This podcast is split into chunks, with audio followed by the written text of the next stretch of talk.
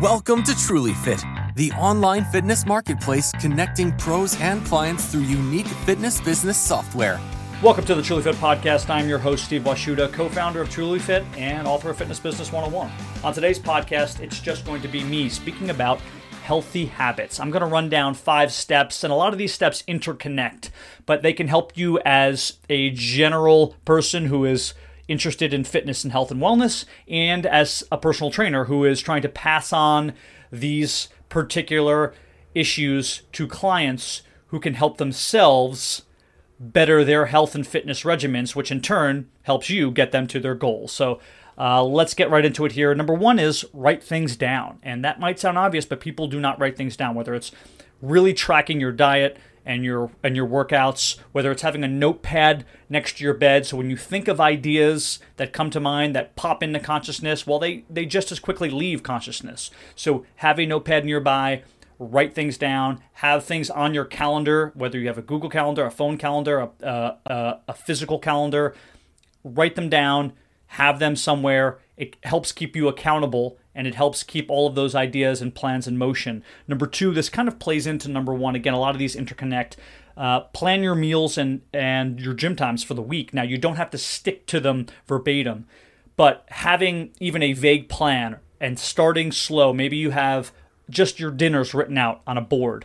So you know, Monday through Sunday, you have all of the dinners that you are going to make written out on a board. And of course, you don't have to always stick to them. Maybe it takes a little bit more energy to make the meal that you said you were going to do Tuesday and you were tired. So you, you know, you juxtapose Tuesday and Wednesday's meal. Not a big deal here, but having, having a vague plan, writing all those things down, your workouts keeps you accountable and your meals. So write them down. It's one of the things that helps my clients the most having coming home from work, even again, if it's just dinners or just breakfast, and seeing on their, their board that they have or on some sort of piece of paper that they have in their kitchen, you know what? I said I was going to eat X, Y, and Z. I know that I'm hungry for, you know, a pizza, but I, I, I already bought this food. I already wrote it down and said I was going to eat it. So this is going to help me stay accountable here.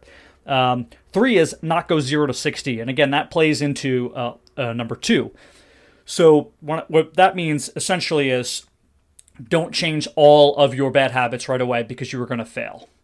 If you've never ran before in your entire life, your goal should not be the next day to run a marathon, right? We have to build slowly. The same thing with healthy habits here. If you're somebody who struggles with building healthy habits, you can't say, I'm going to plan all five of my meals every day, assuming you eat five meals a day in, in your particular diet, and I'm going to stick to them to a T because it's just not going to happen, right? Start slow. Do not go zero to 60. If you're someone who's not working out, if you have a client who doesn't work out much, you have to tell them, hey, listen, we're just going to start at two or three days a week. Days, maybe you go for long walks on the days you're not actually working out with me or, or hard workouts by yourself, or even having hard, medium, and light days and having a few few days off. But we cannot go zero to 60. We cannot start uh, you know, somebody from couch to marathon, right? You go couch to 5K, works. Couch to marathon does not. Um, number four, accountability partners. We've talked a little bit about accountability in these in these last four things. When you know when you're writing things down and and when you're planning your meals, sometimes having a partner, whether it's your husband or wife or a best friend or somebody you find online who has similar goals to work alongside of you in these goals really keeps you honest. Uh, a lot of people do this when they do things like a, like a P90X uh, they they grab a bunch of partners to do it with them because you're less likely to cancel on that workout that you have if you know that you have partners who want to also do that workout. They expect you to be there. It keeps you accountable. So if you're somebody who thinks you need that, reach out. You can reach out on forums online. I can reach out on forums online. I see it all the time. You can reach out to friends. You can leave Facebook messages or Instagram messages, whether they're vague or they're specific DMs to people. It's it works. Use an accountability partner if you need it. And lastly, again, these all tie together is don't beat yourself up. This is a journey. You're going to fail.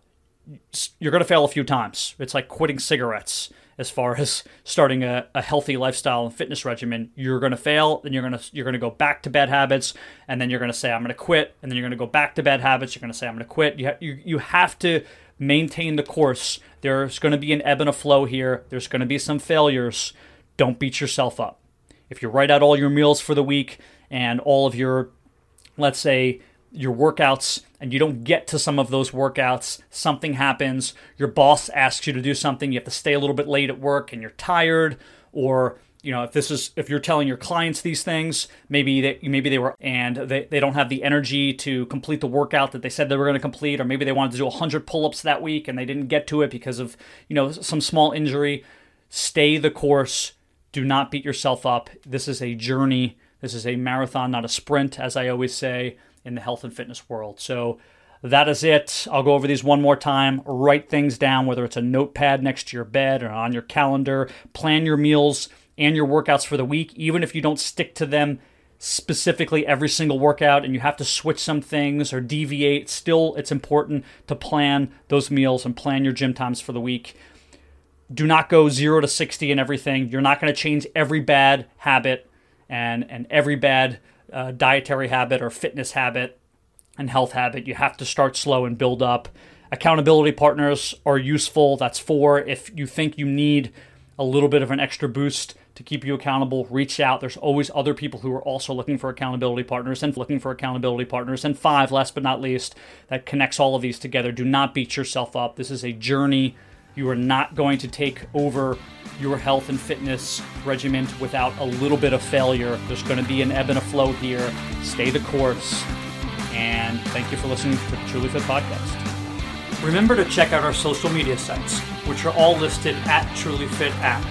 There, you can find the polls to questions concerning potential upcoming topics for our podcast and leave your information or our colleagues and friends' information who you would think best fit for discussion of that topic. Thanks again.